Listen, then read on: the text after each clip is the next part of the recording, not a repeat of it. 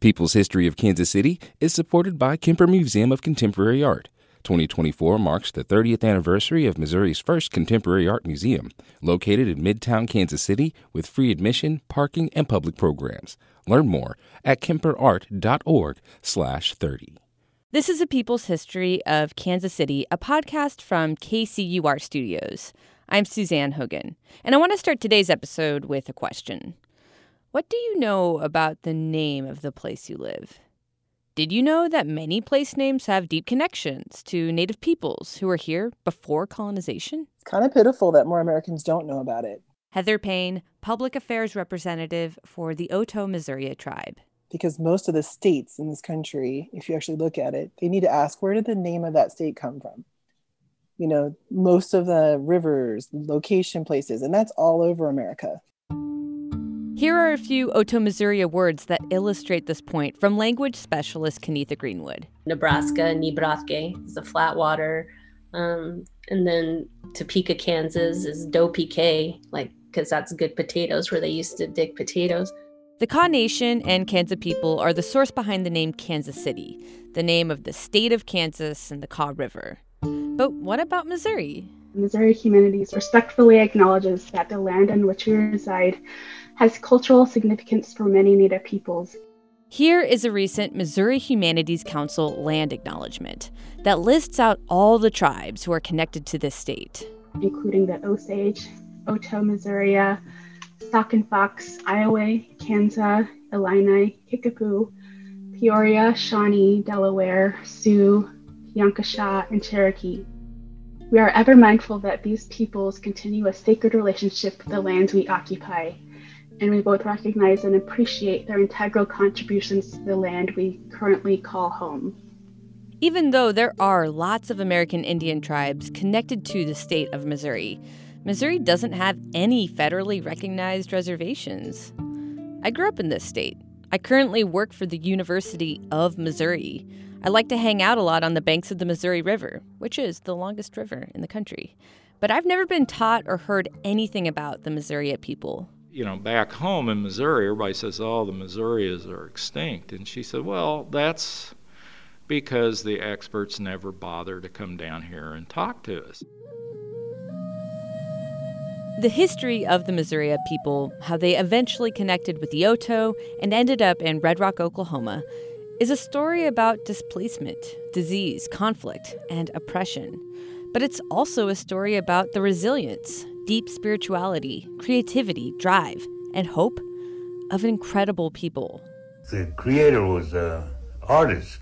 One of those people is Otoe-Missouria storyteller Truman Daly, whose voice you hear now. He gathered things and made all of this, set it up, and there's nobody around to enjoy it, nobody around to see it. So he put man on this earth. Truman really did a lot. Every day spent with him was a gift. We were anxious, but we were eager, and we knew that what we were doing was important. From jazz to Disneyland to being a roadman or ceremonial leader for the Native American Church, you'll learn that Truman Daly's story is quite remarkable. But today's episode isn't just about him. It's about the history of the Missouria people, because that's how he'd want it to be. He would want them to know about the teachings that his parents gave him and that his grandmother gave him. He would want them to know about the tribe as a whole and their history and their language. How by honoring his ancestors, Truman Daly helped preserve the history of the Missouria people.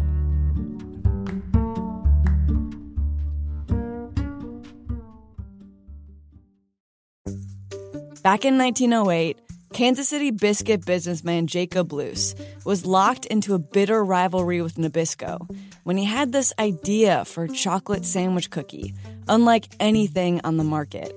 The Hydrox had this really elaborate laurel wreath and this really elaborate font. It was a very baroque sort of cookie. How Kansas City created the original Oreo. That's on the podcast, A People's History of Kansas City. Before we get into the backstory of the Otoe and Missouria tribes specifically, let's do a quick recap on the archaeology of the Missouri region. It's hard to know exact dates on some of this stuff, but here's the rough estimation and a summarization of a huge part of history. 20,000 years ago, this area we now call the state of Missouri was covered in ice. Then the ice receded, and the Missouri Valley was formed 10,000 years later. The first peoples we know inhabited this area were the Hopewell, a prehistoric people who built mounds for religious practices and defense. From the Hopewell, there were divergent cultures. The Mississippian, responsible for the Cahokia Mound, still visible outside St. Louis today, and another, the Oneota, which it's believed that the Otoe and Missouria were likely from. Made up of different clans, the Otoe and Missouria people were originally believed to be part of a bigger tribe with the Iowa, Winnebago, and Ho-Chunk peoples, part of the Siouan language family. But by the 1600s, the Otoe and Missouria split off and started to head south and west. The two tribes were closely related to each other in custom and language, but they were still two distinct tribes. My great-grandma used to say, like, the Missouria just kind of had like a little slower gait to their speaking. Kenitha Greenwood of the Otoe-Missouria tribe says the language they shared was called Chiwere, though there were different dialects within the language between tribes. The Otoe, the Missouria, and the Iowa kind of have the same language, just maybe a few variations in the way things are pronounced. In the 15 and 1600s, the Otoe created settlements along the banks of the Missouri River near present-day eastern Nebraska, while the Missouria settled further east in modern-day Missouri near the mouth of the Grand River. The Missouria people almost always stayed north of the Missouri River, while another larger tribe in the region, the Osage, mostly lived south. The Missouria were prolific bison hunters and horse breeders. They controlled the traffic and trade along the Missouri River and its tributaries with other tribes and then the incoming Spanish and French colonizers. But even their own name was influenced by these early colonizers. How do you say hi and how are you doing in Otoe? Hi, Dariska. How are you? It's hi? Ha, ha for women, ho for guys. There's a little difference in how the language is spoke between the men and the women. Kenitha Greenwood also shared with me the original pronunciation of what the Missouria people called themselves. Niotachi. Niotachi. That's pretty far from Missouria, which actually comes from a miscommunication between European colonizers and some of the native guides who were with them on their early journeys to this area. People think, oh, Missouri means muddy water. No, it means people of wood canoe. Mike Dickey is author of the book The People of the River's Mouth, In Search of the Missouria Indians. He's also the site administrator at the Arrow Rock State Historic Site in north-central Missouri. The original name for the Missouri River was Pekatanui, and that translates as muddy water in the Algonquin language of the Peoria. So they were basing the names on what the Algonquin, how the Algonquin and Peoria were pronouncing it. But the Missouria called themselves Niotachi, means dwell where the river forks or joins. Mike says in 1673, French missionary and explorer Jacques Marquette was making his way down the Mississippi River with Peoria guides when they reached the point where the Pekatanui, a.k.a. the Missouri River, connects to the Mississippi. Marquette wrote in his journal that it was a terrifying experience. It's just making this horrendous noise and discharging all this muddy water into the Mississippi, and whole trees are coming out into the Mississippi. And he just talks about what a dangerous and a scary situation it is. So Marquette asked his Peoria guides. He said, well, who lives up on that river? And they reply, O-Mazuray. And it roughly translates or is interpreted as people of wood canoe versus people on the Mississippi that might use a bark canoe, because the Mississippi was generally calmer water, whereas the Missouri was turbulent. So it gets written down as O-Mazuray. And eventually, through the years, it got corrupted down to, anglicized to Missouri. Mike Dickey has spent a large part of his life researching and connecting with American Indian tribes in our region to help document these lesser-known parts of the story. But he's also quick to point out that he does not have indigenous heritage. When he first started researching his book about the Missouria people, he was told that they were extinct, and pretty much good luck trying to find out anything more. But after visiting the Otoe-Missouria Reservation in Red Rock, Oklahoma, he discovered not only was that not true, but there was so much more to the story. And I learned that there were indeed several families that say, we are Missourias. There are no longer any full-blooded Missouria, but there are still many who claim Missouria heritage. And Mike Dickey got to talk to many of them on those trips. You know, back home in Missouri, everybody says, oh, the Missourias are extinct. And she said, well, that's because the experts never bother to come down here and talk to us. Back in the 1700s, the Missouria were diminished to almost nothing after contracting smallpox through contact and trading with the Spanish and French, and after a detrimental ambush on the Missouri River from the Sac and Fox tribe. It almost completely wiped out their population. The massacre was so bad that the Missouria then divided. By the 1800s, out of survival, the Missouria tribe dispersed, the majority joining the neighboring Otoe, while the rest joined the Osage and Kansa. The Otoe-Missouria were actually the first American Indian tribe to meet up with Lewis and Clark on their expedition west up the Missouri River in 1804.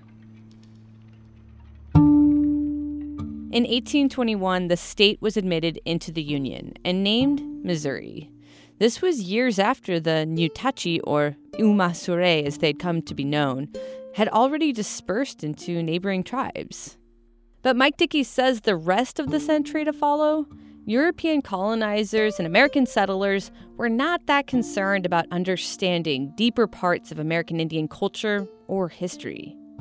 The 1800s was a century of forced Indian removal, assimilation, and genocide. With the Indian Removal Act of 1830, tribes were forced from the East Coast into the Kansas Territory. And remaining indigenous peoples in Missouri and Kansas were forced into treaties and pushed off of their homes. It was the Trail of Tears. Allotment and assimilation was the government policy. The Otoe-Missouria people were eventually forced to a reservation on the Big Blue River in southeast Nebraska. But they were not allowed to hunt for buffalo or practice any of their customs. They watched, acre by acre, as their land was sold away. It's sad how much has been erased deliberately, but at the same time, I'm always amazed that I've learned how much has survived. In 1881, the tribe was moved to Red Rock, Oklahoma, where the tribal headquarters remains today. At the time, Otoe-Missouria children were taken away from their parents and sent to government boarding schools to, quote, become civilized, learn English. They were punished in school if they didn't do things, quote, the white way. Otoe-Missouria Kenitha Greenwood recalls the effects this had on her own great-grandmother. My mom used to try to get my great-grandma to speak to my sisters and I, and she was like, no, I don't want them to get in trouble when they're in school. It was official government policy through the early 1900s into the 1930s to stifle out American Indian culture, until the Indian Reorganization Act of 1934, which aimed to give back more Native autonomy. But Mike Dickey believes oppression continued well into the 1970s, until the passage of the American Indian Religious Freedom Act. Others argue that suppression and oppression are still very much with us today. That brings us to why Truman Daly was so important. He and other tribal elders had the ancestral wisdom and foresight to not only share their oral history when they did, but speak and share their native language, despite ongoing attempts to suppress it. It wasn't always easy, but he persevered. You know, some people believe if you don't speak your language anymore, you cease to be, you know, who you are. I met Truman Daly once. They had a drum, sang some songs, and he gave an opening speech. And basically, as I recall, he talked about feeling like he was home because this is where his ancestors had been for centuries.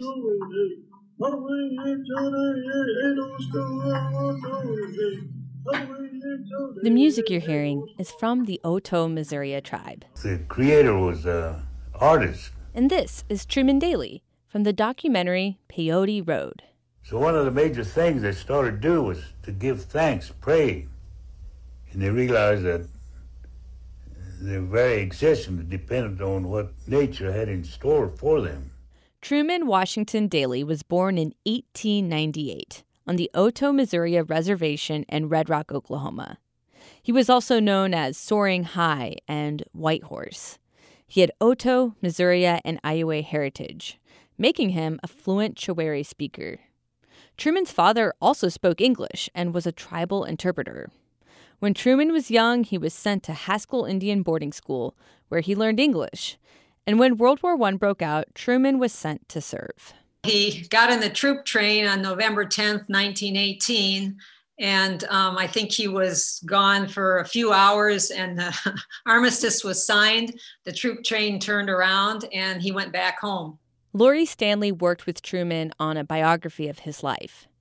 Timing kept Truman from serving overseas, but there were a lot of American Indians who did serve in World War I, even though many weren't even technically recognized as U.S. citizens at the time.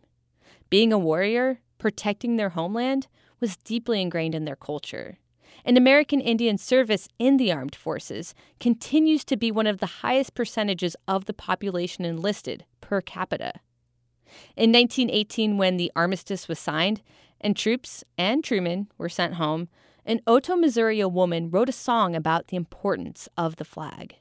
She then gifted the song to the tribe, a major point of pride for many Otoe-Missouria, who claimed that this song was the first national anthem, as the Star-Spangled Banner wasn't adopted until 1931. And the words go like this. This is a recording of Truman Daly when he was much older, talking about the words in the song. It refers to that. The quality of the tape is kind of bad, so it's hard to hear, but Truman has tribal member Richard Roubidoux sing the song because apparently he didn't think his voice was very good. So Richard will sing that song for you now.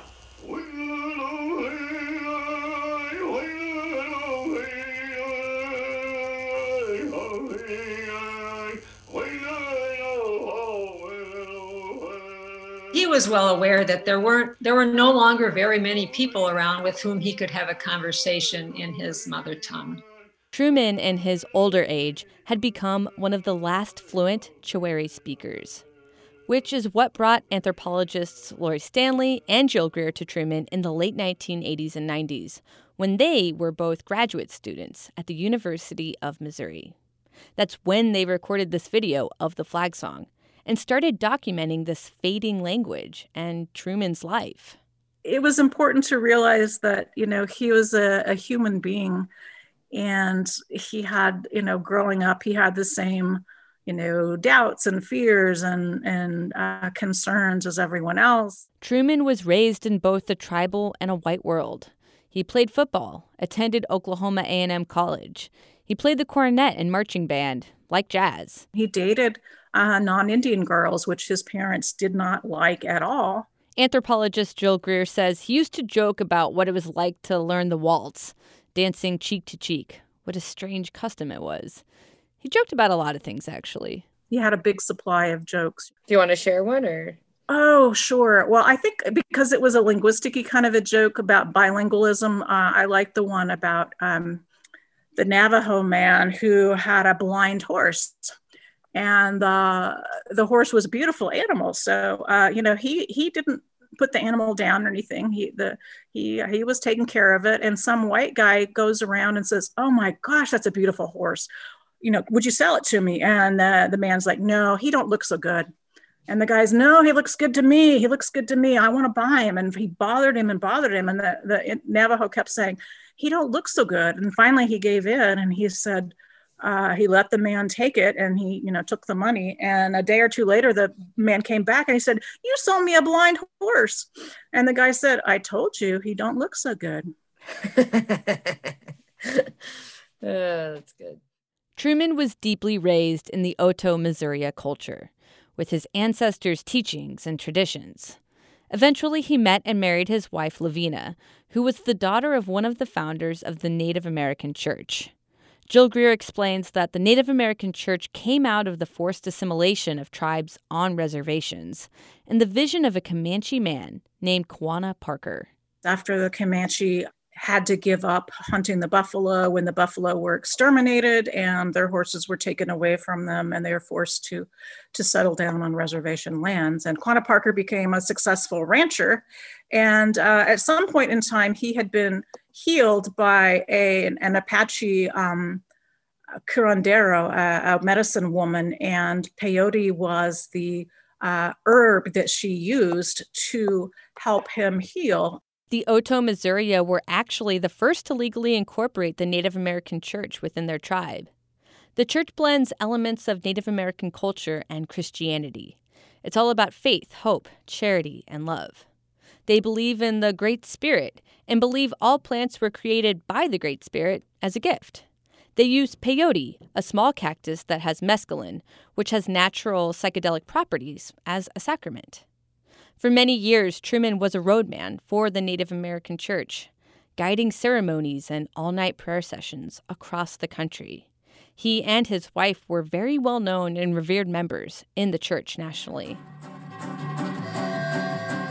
In the 1950s and 60s, Truman and Lavina also spent a lot of time in California, where Walt Disney himself hired Truman to work at Disneyland in Frontierland at the Indian Village, dressed as Chief Whitehorse. He loved this job, and he even got to meet some famous people. Pearl Bailey would come talk to him and have conversations because she had some Native heritage of her own, and she was always interested in it. He thought of his job as being an ambassador for his people. He loved the opportunity to depict Native people differently than the way they were being portrayed in popular cowboy and Indian TV shows of the time. Truman also just enjoyed entertaining and connecting with people. He'd talk with tourists from all over the world and even have his picture taken with them. Walt Disney took notice, too. Walt Disney actually stood up for him. Jill says that Walt supported Truman's involvement in the Native American Church. Truman had become a vocal advocate for Native American ceremonial rights. Eventually, he testified before Congress for the use of feathers and other natural objects in Native ceremonies, in opposition to the migratory bird law. He also testified to help pass the American Indian Religious Freedom Act of 1974. But in the 1980s and 90s, the use of peyote as a sacrament was becoming a bigger issue. It's still gone through different legal issues because a peyote is classified as a narcotic, which, of course, it's not a narcotic any more than marijuana is a narcotic. In a 1990 Supreme Court case, Oregon versus Smith, Alfredo Leo Smith, a member of the Native American Church, was denied unemployment benefits because he was fired from his job for testing positive for mescaline, that psychoactive compound found in peyote. The ruling on the case brought up growing concerns about religious freedoms, and Truman Daly stood up again, calling for an amendment to the American Indian Religious Freedom Act to allow peyote to be used by Native peoples for religious ceremonies. It was finally granted in 1994. If there's a perfect example of a person using peyote all his life, well, I think I'm one of them. This documentary, Peyote Road, talks all about it. It's where these recordings of Truman come from. And I feel like I would die for it. It's meant much to me in my life. My folks used it. And I find spiritual guidance. Like I said, now I'm going to be 94 years of age. He said he would die for it. So striking. Lori Stanley and Jill Greer met Truman when he was in his 90s. His wife, Lavina, had just passed away.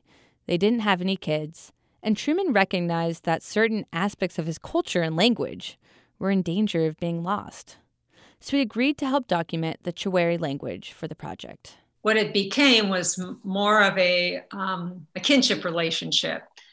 And there was a point in time when he began to refer to us as granddaughters and asked us to call him Grandpa. Grandpa Truman, as he was known by many in his community, invited Jill Greer and Lori Stanley to ceremonies. They also documented Truman talking about his family, different creation stories, the importance of song and faith. As a result, Truman was offered an honorary doctorate from the University of Missouri for his work on the project. Lori Stanley says receiving their degrees on the same day was a very special memory for her. Every moment spent with him, a gift. And she's forever grateful for all the moments they spent together. She hopes to someday complete the biography that they'd been working on together in some form. And I just hope that when his story in full is finally more widely available, that it will be a gift to many other people as well. Truman, unfortunately, passed away before they were able to finish. He died in 1996 when he was 98 years old.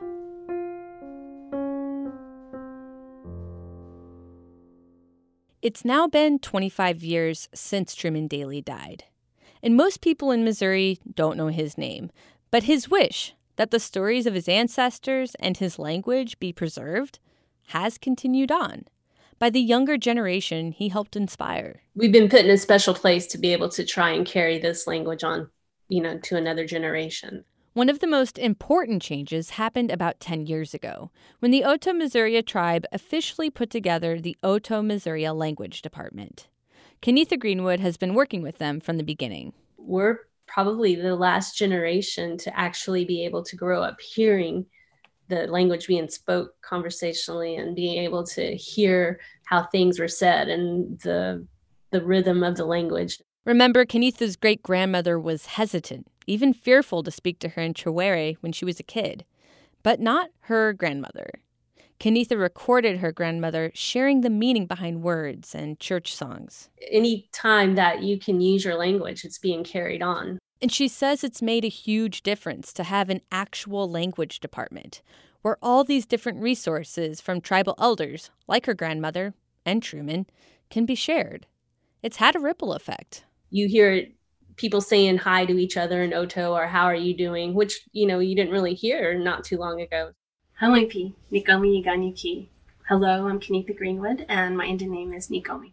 The language department now offers classes for kids, high schoolers, and adults, where they play games and share stories.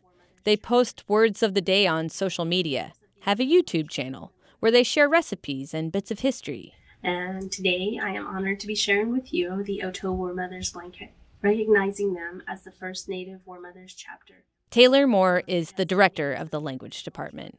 We're hearing the language a little bit more on campus, even whenever they're just joking around with us in the language department. We always say a lot of Otoe words just as we're speaking. We kind of, they call it code switch, going back and forth between English and Otoe. But it's still been a challenge. The department is sometimes piecing together parts of a puzzle of words, trying to understand some of the deeper meanings to get back to that fluent conversational rhythm that was lost when elders like Truman Daly passed. Truman really did a lot. Jade Roubidoux is the grandson of Richard Roubidoux, the voice you hear now, the one Truman asked to sing the Otoe-Missouria flag song that Lori Stanley and Jill Greer helped record. And I always think of him as probably one of our best, most knowledgeable historian in I say his time and our time today, because we still use him a lot, even though he's not here. He's grateful that his ancestors were able to document these priceless parts of their culture. It's a resource a lot of other tribes don't have. There's enough reading for years. If you just really sat down and gave it your all, it would take a long time to go through everything that we have. And I'm glad for that. Jade believes they're now in a strong position to be able to continue to teach and spread their culture and language well into the future. Heather Payne, who you heard from at the very beginning of this episode, says her 13-year-old has been learning the language, and she relies on the department, and Jade specifically, like you would an internet search engine. And she calls Jade Google, because whenever she wants to know a word, the right word, or the meaning of a word, she goes, call Google or text Google. And I'm like, who is Google? Jade, he knows all the Otoe words. He's my Otoe Google. So I want to thank them because they've really spent years dedicated to teaching this language and and they're, oh, don't get emotional. And they're going to be the future. You know, they're, what they're teaching the kids is going to be what's left. So thanks, guys. Way to put it on us. Right on. Truman Daly might be gone, but everything he stood for is still very much alive.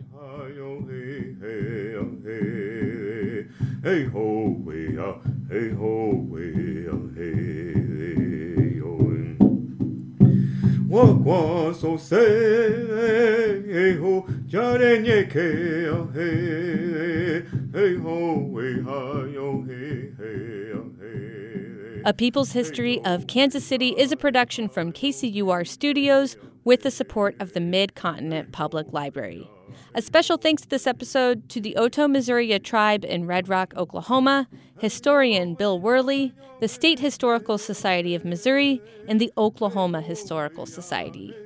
Plus, KCUR's Mike Russo, Byron Love, Mackenzie Martin, Krista Henthorne, Cody Newell, Ron Jones, Barb Shelley, and Lisa Rodriguez.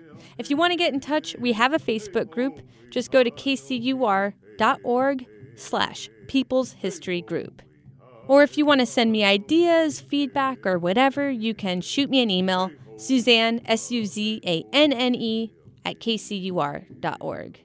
Music this episode from the Otoe-Missouria tribe and Blue Dot Sessions. I'm Suzanne Hogan. Take care, and thanks for listening.